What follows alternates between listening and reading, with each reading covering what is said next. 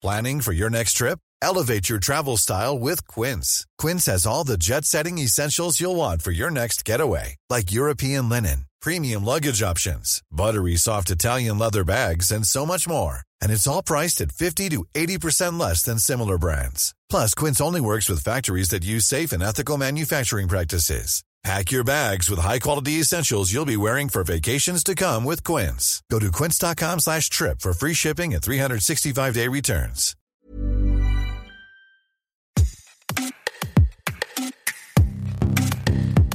Bonjour, c'est Anne-Laetitia Béraud. Bienvenue dans Minute Papillon, un podcast original de 20 minutes que vous retrouvez sur toutes les plateformes d'écoute en ligne et sur 20minutes.fr. Aujourd'hui, on va parler de l'élection présidentielle.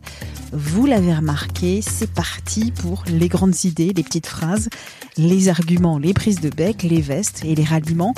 Pour les candidats, les candidates déclarées ou pas encore, ces mois de pré-campagne officielle représentent le moment pour atteindre les Français, les Françaises, se faire entendre d'eux, les bousculer, parfois les séduire, certainement, pour in fine remporter leur suffrage. Mathilde Cousin, journaliste au service de vérification des faits à 20 minutes, qui s'intéresse tout particulièrement aux réseaux sociaux, s'est penchée sur les propos complotistes pendant ces campagnes électorales parler de choses cachées, de groupes de l'ombre qui viseraient à détruire la société, le bien commun, se placer comme résistant à un ordre du mal, ça fonctionne ou pas pour gagner des voix? Mathilde, tu as interrogé des chercheurs sur ces liens entre complotisme et politique. Sylvain Delouvet, maître de conférence en psychologie sociale à l'université Rennes 2, spécialiste du complotisme, et Julien Giry, maître de conférence en sciences politiques à l'université de Rennes 1.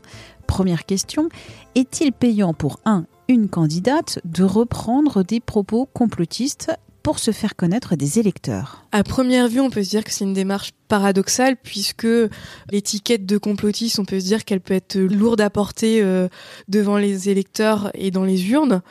Mais ce pari quand même peut s'avérer payant si on prend par exemple euh, des élections récentes à l'étranger. C'est ce que m'expliquait Sylvain Delouvet, qui est spécialiste de complotisme et qui vient de co-rédiger un ouvrage sur la question. Alors lui me citait par exemple l'élection de Jair Bolsonaro au Brésil, de Donald Trump aux États-Unis en 2016 ou encore de Vladimir Poutine, qui, me disait-il, ont appuyé leurs élections sur de nombreuses thèses complotistes et sans s'en cacher. Ça veut dire quoi Qu'il y a une démarche paradoxale en faveur de ces candidats qui sont devenus présidents? Parce qu'à un moment donné de leur campagne, un des éléments de leur campagne a été d'expliquer que seule leur candidature permettait de faire rempart face à un système. Or, si on se penche sur leur parcours, notamment leur parcours avant qu'ils ne soient candidats, on voit que ce sont des gens intégrés et qui ont fait carrière dans ce fameux système. Donc c'est en ça que la démarche est paradoxale. Du côté de la France, qu'en est-il? En France, euh, ça ne vous aura pas échappé, on commence euh, à mettre les deux pieds dans la campagne pour l'élection présidentielle. Et on voit que le complotisme commence à s'inviter dans le débat par le biais de certains candidats qui rebondissent notamment sur l'opposition au port du masque dans certains endroits ou sur l'application du pass sanitaire.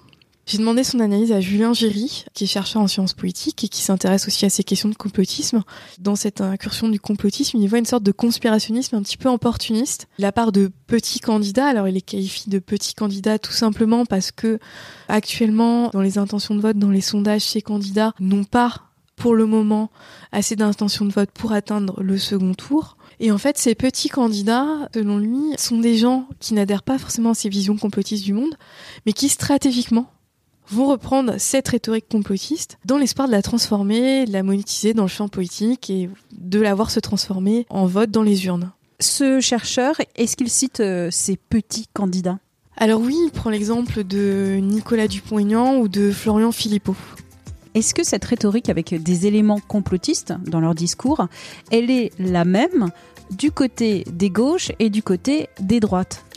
Alors si on prend un peu de recul et qu'on regarde, on s'aperçoit qu'il existe une différence de rhétorique entre les deux extrêmes du camp politique. L'extrême droite, et là je cite Sylvain Delouvet, elle va choisir ses figures classiques de bouc émissaire.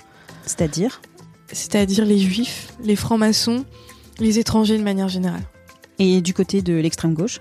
Alors l'extrême gauche, elle, euh, elle va plutôt fustiger les lobbies pharmaceutiques, les lobbies militaro-industriels ou le grand capital.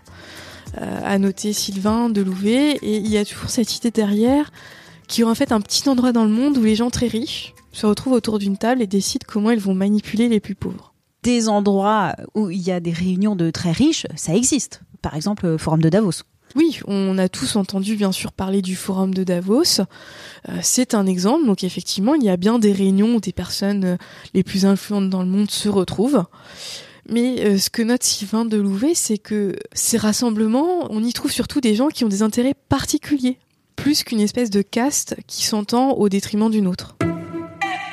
Qu'est-ce qu'on peut dire sur ce discours avec des éléments complotistes pour gagner dans les urnes? En conclusion, on peut peut-être se positionner du point de vue d'un citoyen, d'un électeur. Et si on regarde les liens à ce niveau-là, on se rend compte, et ce qu'a analysé Julien Giry, c'est qu'on a tendance davantage à adhérer aux théories du complot qui vont remettre en cause nos ennemis politiques. Et en miroir, une autre tendance euh, qu'a observé Julien Giry, c'est qu'on a tendance davantage à adhérer aux théories du complot qui permettent de dédouaner notre propre camp politique. Alors, est-ce qu'il donne des exemples? Oui, par exemple, on peut revenir sur la candidature de François Fillon à l'élection euh, présidentielle de 2017. Le candidat Les Républicains, qui a échoué. Euh, qui a échoué euh, notamment en raison de l'affaire réveillée par le canard enchaîné sur les emplois parlementaires présumés fictifs de son épouse. Ce que dit Julien Géry, c'est que si vous êtes quelqu'un de droite, vous pouvez penser que sa candidature a été torpillée parce qu'il a été victime d'un complot. Et réciproquement, si on revient quelques années en arrière, 2011, Dominique Strauss-Kahn euh, été arrêté euh, dans un hôtel euh, à New York et que à l'époque il était pressenti pour être le candidat du Parti socialiste à l'élection présidentielle de 2012. Ce qu'analyse Julien Giry, c'est que si vous êtes électeur de gauche, vous pouvez penser que la candidature de Dominique Strauss-Kahn a été torpillée elle aussi par un complot. Conclusion numéro 2, ça peut être payant d'intégrer des éléments complotistes euh, ou conspirationnistes euh, dans son discours. Oui, oui, c'est les exemples étrangers que citait euh, Sylvain Delouvet, l'élection présidentielle américaine en 2016, l'élection d'Air Bolsonaro au Brésil. On a quelques exemples dans le monde où intégrer une partie d'éléments complotistes peut s'avérer payant. Eh bien, on verra ça à la prochaine présidentielle française. Merci Mathilde. Pour retrouver tous tes articles, c'est sur 20minutes.fr à la rubrique Fake Off. Merci à Mathilde Cousin, journaliste à 20 minutes pour cet échange. Minute Papillon avec son point d'exclamation, sa petite vignette bleu ciel.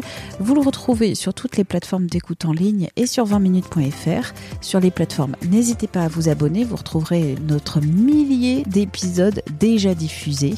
Pour nous contacter, audio 20minutes.fr. On se retrouve très vite. D'ici là, portez-vous bien.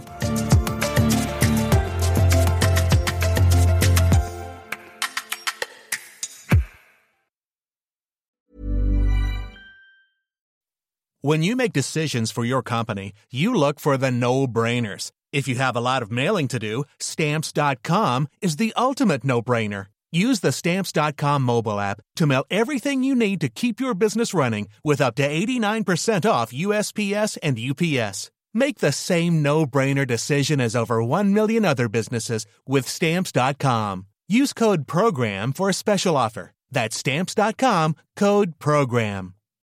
When you need mealtime inspiration, it's worth shopping Kroger, where you'll find over 30,000 mouthwatering choices that excite your inner foodie. And no matter what tasty choice you make, you'll enjoy our everyday low prices, plus extra ways to save, like digital coupons worth over $600 each week. You can also save up to $1 off per gallon at the pump with fuel points. More savings and more inspiring flavors make shopping Kroger worth it every time. Kroger, fresh for everyone. Fuel restrictions apply.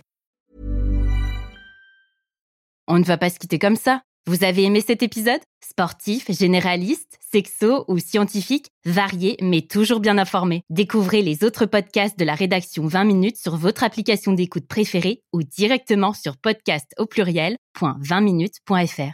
Et merci de nous avoir écoutés.